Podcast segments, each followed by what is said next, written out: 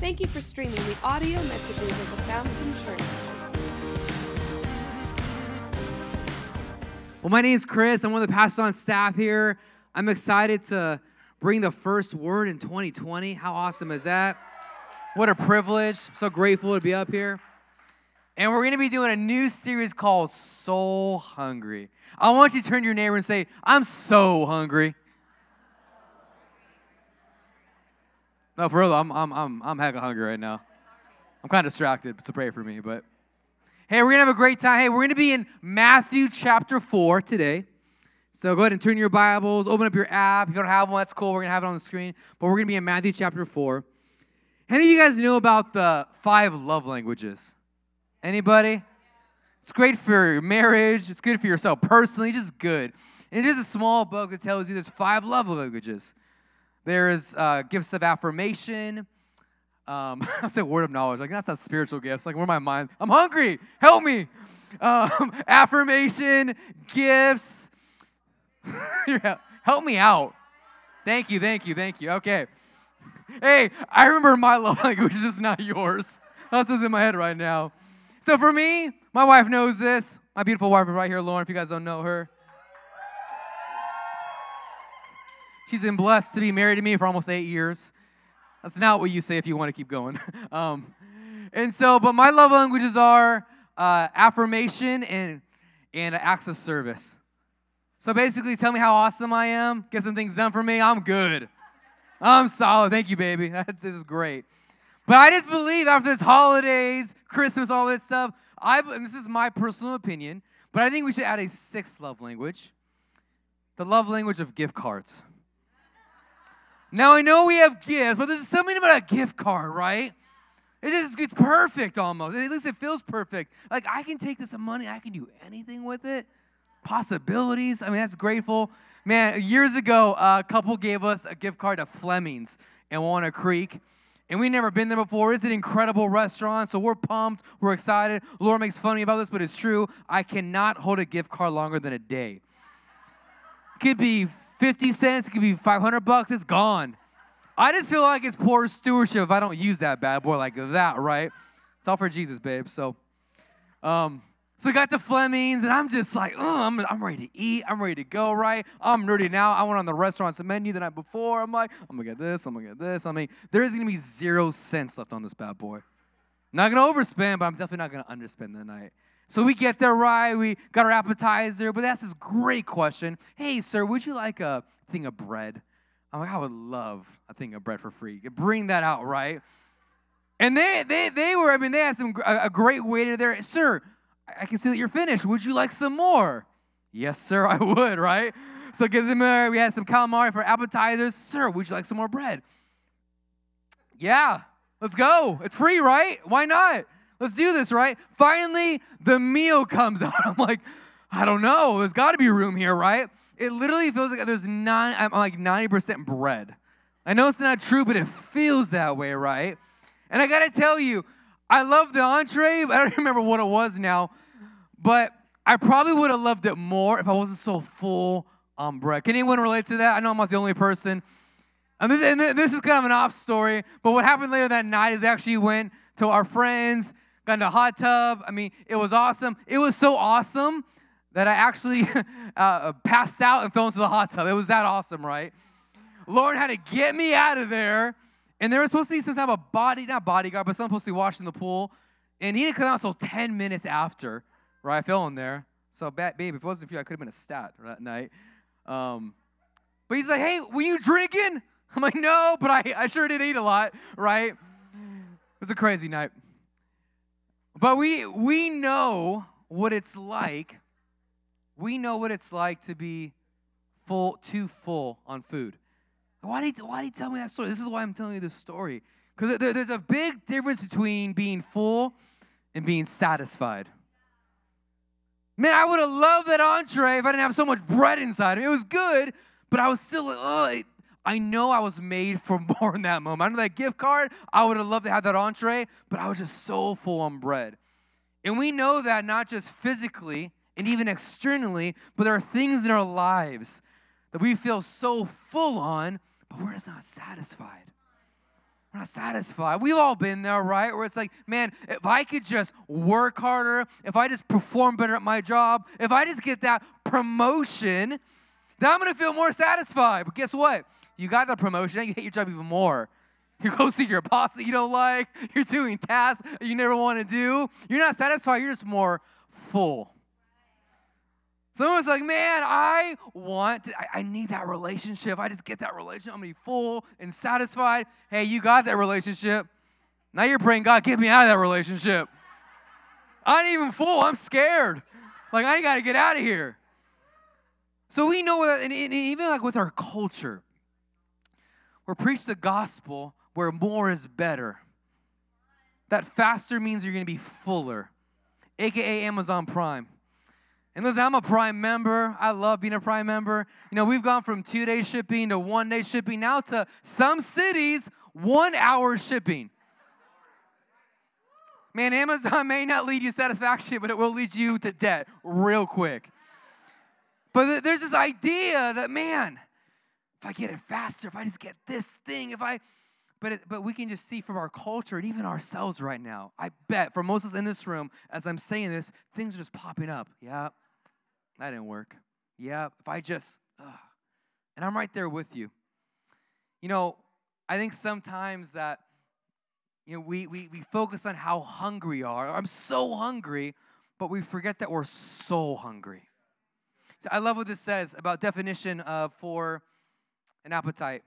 Appetite is the natural desire to satisfy a bodily need. Simple enough, right? An appetite is a natural desire to satisfy a bodily need. See, there's nothing wrong with having an appetite. I think sometimes it's like, man, like I want this so bad. What's wrong with me? Sometimes it's even, man, God, if you put these desires in me, how come I can't have this? But on the flip side I mean, think of it this way how cruel would God be if He put those desires in your heart, but He didn't want to fill it Himself? I think, I think what happens is that we are so hungry, but we forget that we're soul hungry, that we're more than just a body, but we're a body, soul, and spirit. But I think sometimes our hunger can lead us to the external. Our hunger can lead us to things that are just physical. Our hunger can lead us to things that are temporary. But God wants to not just fill you temporarily, but He wants to fill you with the eternal. He wants to fill your soul. I love what the Psalms say. I think it's in Psalm 4. It's read in the one year Bible. That to those who have peace with Him, God gives rest. How many of you know that God doesn't just want to give you physical rest this year? He wants to give you spiritual rest. He wants to give you emotional rest. He wants to give you mental rest for your anxiety, your pain, depression. God wants to give you that, but He wants to give it to you in the right way. Your appetite, there's nothing wrong with your appetite, but it's how you get it fed. I'm willing to say that we have obsessed over the solution to our appetite, but we have forgotten the source to our appetite. In other words, that we could become so focused of how we feel, feel, feel this desire and need, we often ask the question, where is it coming from? What's what's what's what's underneath the layers right now? And we just see so clearly in Scripture that God has put the desire inside of us, but He also wants to fulfill that desire inside of us. I love this in Acts 17. This is when Paul was preaching uh, to a secular environment. This is what he says He is the God who has made the world and everything in it. Since he is Lord of heaven and earth, he doesn't live in man made temples. He's not into the temporary, and human hands can't serve his needs, for he has no needs. He himself gives life and breath to everything, and he satisfies every need. The passage continues that it's almost like God put this desire inside of us that humans would feel their way, grope their way to Jesus. I love Ecclesiastes says this He has planted eternity in the human heart. There's just something inside says, Gosh, there has to be more. Whether you're a Christian, whether you're just trying to figure this out, I think we're all trying to figure this out in some fashion or, or another. But there's just something inside of us that says there's got to be more. And there is. And I love what C.S. Lewis has to say that if there's a desire inside of me that this world can't fulfill, one, one might consider that I wasn't made for this world. I want to propose to you today, not just today, before our series of Soul Hungry. What if your cravings were actually meant to lead you to your Creator? What if your cravings were so much more than just about the solution to it, the fulfillment of it, but what if it was meant to be uh, to lead you to a person, to a God who's fashioned you, who's formed you, and He doesn't want to rob your appetite, but He wants you to find rest in Him and Him alone. So, we're going to talk today, guys, of how we actually see that appetite get changed in our life. So, we're going to be in Matthew chapter 4. This is a pivotal part of Scripture where Jesus' ministry has just started, and now he's going to go into what's called the wilderness. The wilderness in Scripture is typically a place of barrenness, it's a place of confusion, it's a place of silence. But let's read uh, chapter 4, verse 1. Then Jesus was led by the Spirit into the wilderness to be tempted there by the devil. This is a great um, reason right now why we have to read the scripture, but read it slowly. Like, look at this. Jesus was led by the Spirit into the wilderness to be tempted there by the devil. It's almost like it's almost like parents, hey, to your toddler, hey, go across the street. See you over there. It's like, no, that's that's that's beyond dumb. Don't do that, right? So it's like, why would the Holy Spirit lead Jesus into the wilderness? Not just, but to be tempted there by the devil. See, as we go into 2020, as we are in 2020, we have goals, we have resolutions. But if we're not careful, we can have our, our minds so focused on opportunities that we forget about obedience. Because sometimes what seems like horrible is actually beautiful because it's an opportunity by Jesus. And if we just focus on what feels good, what feels right in the moment, I'm not saying every opportunity is not obedient, but it has to be the Holy Spirit leading you. So, a big reason, some of our 2019s weren't the year that we wanted them to be. is because we thought it was an opportunity, but it wasn't a God moment. It could have been a relationship, it could have been a job, and God, God's gonna redeem that in 2020. But we wanna go into 2020, not just looking for opportunities, but God, I wanna be obedient. And if your spirit's leading me there, I don't care what devil's there, because you're you're with me. So continue. For 40 days and 40 nights, he fasted and he became very hungry. That's an understatement. My goodness. During that time, the devil came and said to him, If you are the Son of God, tell these stones to become loaves of bread. I think often what we can miss in Scripture, especially in the Gospels, is that Jesus, he's fully God, right? And so when we see him walking on water, when we see him healing people and just doing crazy supernatural things, well, it's Jesus. He's fully God. But remember, he wasn't just fully God, he's also fully man which means he had emotions, he had desires. Jesus had an appetite as well. And so he's in this place, and I mean, gosh, when I don't eat lunch at 12 and I eat at 2 that day, I feel less Christian. I'm saved, and my attitude isn't saved, right? But Jesus, 40 days and 40 nights. My goodness. I mean, just talk about not just the physical toll, but the the, the emotional, the mental. I mean, there's just so much happening in in that moment. And so I think the part that's just so so easy to miss is that where the devil says, "If you are the son of God, tell these stones to become loaves of bread." So he's being tempted. And I think the obvious temptation is, well, he's hungry, he's God, turn those stones into bread. But I believe the temptation is, I think, a little deeper than that.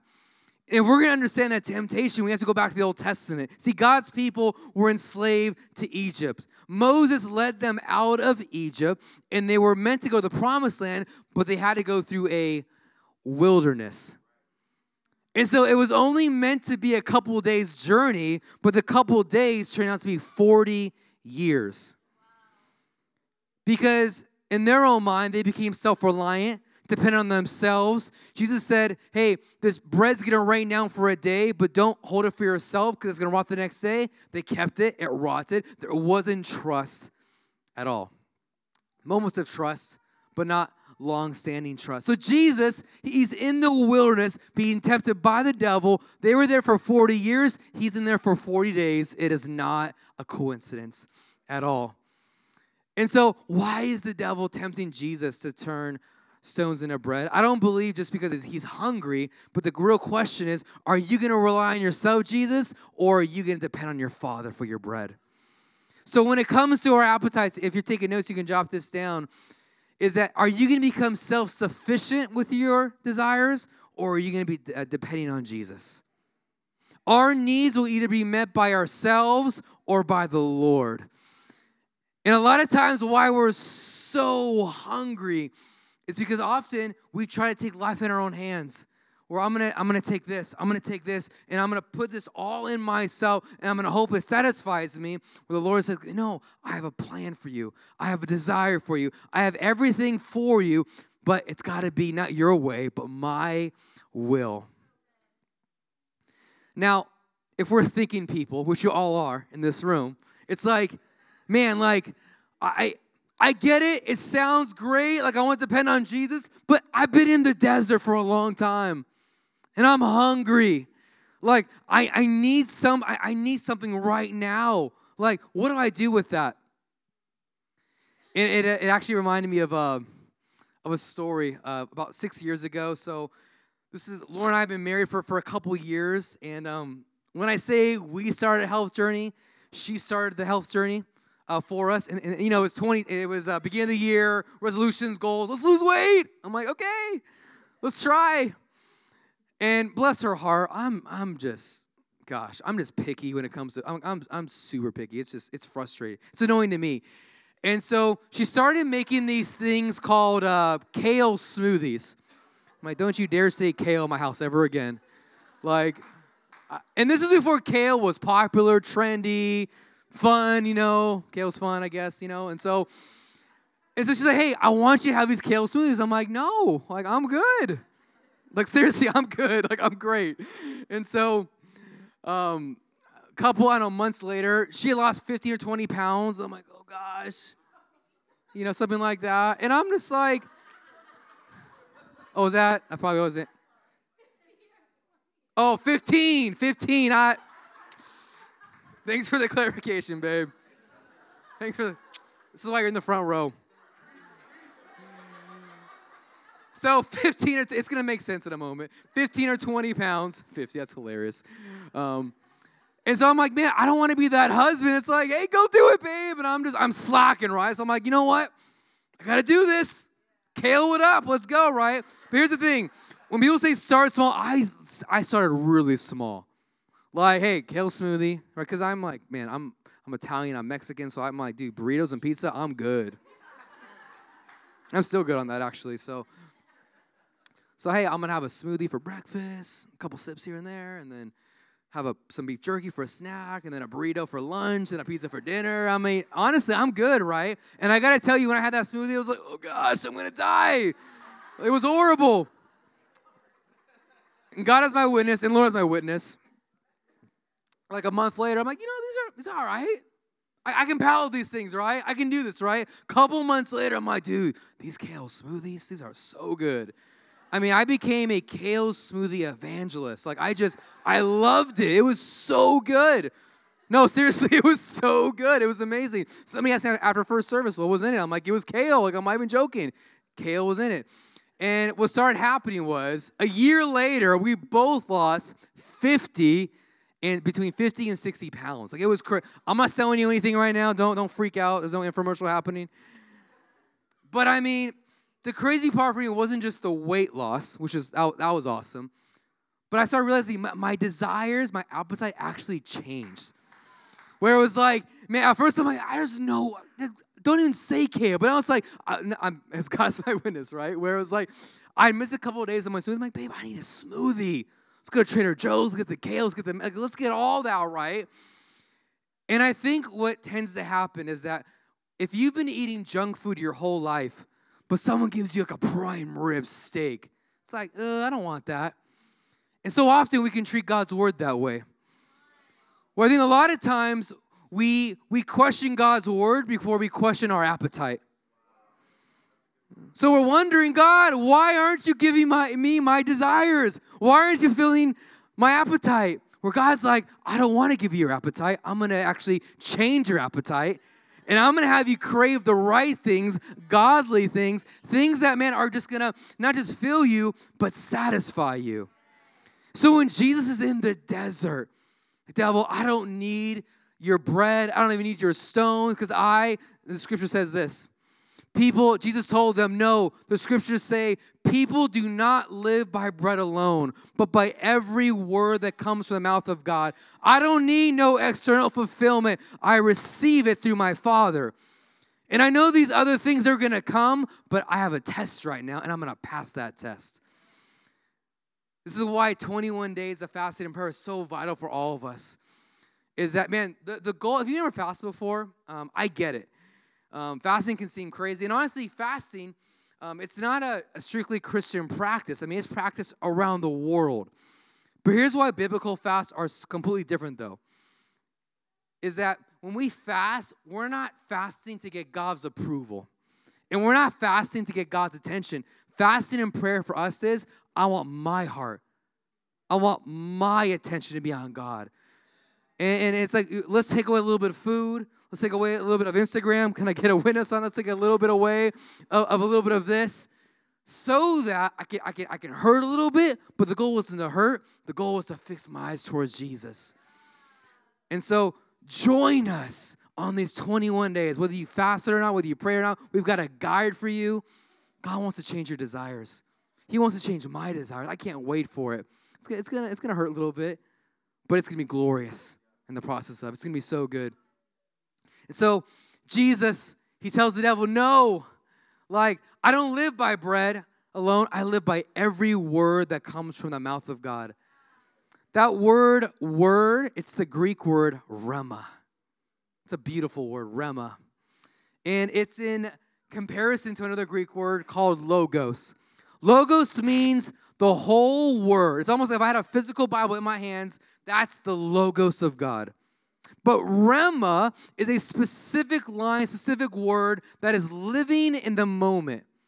It's like when Pastor Matt's preaching on a Sunday, or maybe you're hearing some preaching. It's like there's this one line that hits you, it just smacks you. You don't know if God hugged you or if he hit you or slapped you. It was like, whoa, it has got your attention. And you're like, man, is that preacher like in my shower? Is he listening? Like, how does he know this stuff? It's like, no, I'm not in your shower. But the Holy Spirit knows you and spoke that Rhema word to you. And so, what, what, what Jesus was saying to the devil was that I don't live on bread alone, but I live on the Rhema of God. I live on the timely words of God that whatever need I am, no matter what season I am, no matter where what I face before me, God has a word for me. He's there. And so when I read the word of God, I'm not I'm not just reading it for information. I'm reading it for transformation. And I know, that sounds so cliche, but, but, here our heart in that is that we, we believe in theology. We love theology. I mean, we want to equip your theology. But if we're just really for, for knowledge sake, we're missing it. Great theology will touch the mind, will touch the heart, and will touch the spirit. And so we want all of that. And so, Rhema, I love how the Word of God can transform us. Here, here are three ways, real quick. Is that the Word of God wants to bring life change. And how does it bring life change? The Word of God is alive and powerful. It is sharper than the sharpest two edged sword, cutting between soul and spirit, between joint and marrow. It exposes our innermost thoughts and desires. Fountain, we need to put ourselves under the authority of Scripture. Because when we're led by our own desires and appetite, we get ourselves in trouble. But when we consume the Word of God, it cuts through every attitude into the innermost thoughts and desires so that God can change us and transforms us. It's like what Pastor Matt said during communion. Let's repent, because repent isn't a bad thing, it's a great thing. It shifts our hearts and minds toward, toward, towards heaven. The Word of God, the Rhema Word of God, it also brings success. Psalm 1 says, But they delight in the law of the Lord meditate on it day and night. They are like trees planted along the riverbank, bearing fruit each season. Their leaves never wither, and they prosper in all that they do. Wouldn't that be great for our 2020? That we be planted, that we would never uh, wither. We'd find success in all that we do. And how do we find success? We find it in the Word of God. We meditate day and night, day and night. I don't meditate. Yeah, you do. That thing you've been thinking about over and over and over again, you've been meditating on that. If you can worry about it, you can pray about it. And so when we think about the Word of God, let's fix our mind on His Word because His words, they bring success and not just external success, but body, soul, and spirit success. The Word of God, it gives us victory over temptation. Psalm 19 says, I have hidden your Word in my heart so that I may, might not sin against you. We don't fight with our own strength. We don't fight temptation in, in, our own, in our own way. We have the Word of God that informs us, but also equips us to overcome temptation. Like, oh, I can't, I can't get over this. Fill yourself with the Word of God. He has promises for your temptation. He has words for you to overcome. But we gotta, we gotta get in. You know, as I'm preaching this word, you might be wondering, gosh, like, I have a word, but I haven't seen it fulfilled, or I don't even know what a Bible is, but there's things in me that I, I, I want and I need, I know God has for me, but they just feel unfulfilled. Because listen, just because you have a word doesn't mean it's gonna be fulfilled today. So there's that struggle. It's like I'm so hungry, and there's and God has given me a word, promises, but it's not fulfilled yet. What do I do in that spot? And you're in good company. There's a man named Abram in the Bible where God had told him in Genesis chapter 15 that Abram, leave your family's household, leave everything behind, and I will not only bless uh, you, but I will bless the whole world through you. And I will make your descendants more than the stars. I mean, if you can count the stars, Abraham, Abram, then you can count your descendants. So chapter after chapter, year after year. Literally everything in Abram's um, influence prospered, but one thing he, he, hadn't had, he hadn't had his own child yet. So God's like, Abraham's like, hey, listen, I know you love me, you care about me, but where's my kid? Where's my where's the, the desire of my life being fulfilled? So we're at this place in Genesis chapter 17 or 18, I'm sorry where these three visitors came, but they weren't just visitors, they were angels. And so Abram's there, Sarah's there, and this is what it says. The guest said, Where is Sarah, your wife? The visitors asked. She's inside this tent, Abraham replied. Then one of them said, I will return to you about this time next year, and your wife Sarah will have a son. Continue. Sarah was listening to the conversation from the tent. Abraham and Sarah were both very old by this time, and Sarah was long past the age of having children. So she laughed silently to herself and said, How could a worn out woman like me enjoy such pleasure? Especially when my master, my husband, is also as old. Then, keeps it real. This is gonna be really, not impossible, but pretty hard. Um, the master said to, the master said to Abraham, You guys have a sense of humor today. This is great. No, keep going. Move. I don't want them looking at that anymore. All right. The angel said, Why did Sarah laugh? Why did you guys laugh? Why did she say, Can an old woman like me have a baby? Is anything too hard for the Lord? Is anything too hard for the Lord? I will return about this time next year, and Sarah will have a son. And Sarah had a son named Isaac. It's a great story. Get in it this year. But is anything too hard for the Lord? Is any, gosh, but you know what? But when you're in that moment where you have a word, but it's unfulfilled, it feels hard. So we're not saying ignore your feelings. We're not saying like just shut that down. No, it's a real thing. But is anything too hard for the Lord? I know for myself that sometimes when God gives me a word, God gives me a promise, I can become so focused on the promise that I can forget the promise keeper. I can become so focused on what I'm to receive, but I forget that actually God wants to actually make me into somebody different at the same time. So God's word is more about who you're becoming than rather what you're receiving. If God's giving you a word for a promotion, don't just focus on did you get the promotion, but man, what kind of man and woman of God am I becoming to add value, to bless, to be able to lift the hands of the people in my office? It's not just about what you're receiving, but it's about who you're becoming. If if if the promise in your heart is God, I know you're gonna give me that relationship. Don't just focus on, oh, I want them to have this, I want them to have that, I want them. No. Like, who is God forming you to be? You're wondering, man, when is my spouse going to get it together?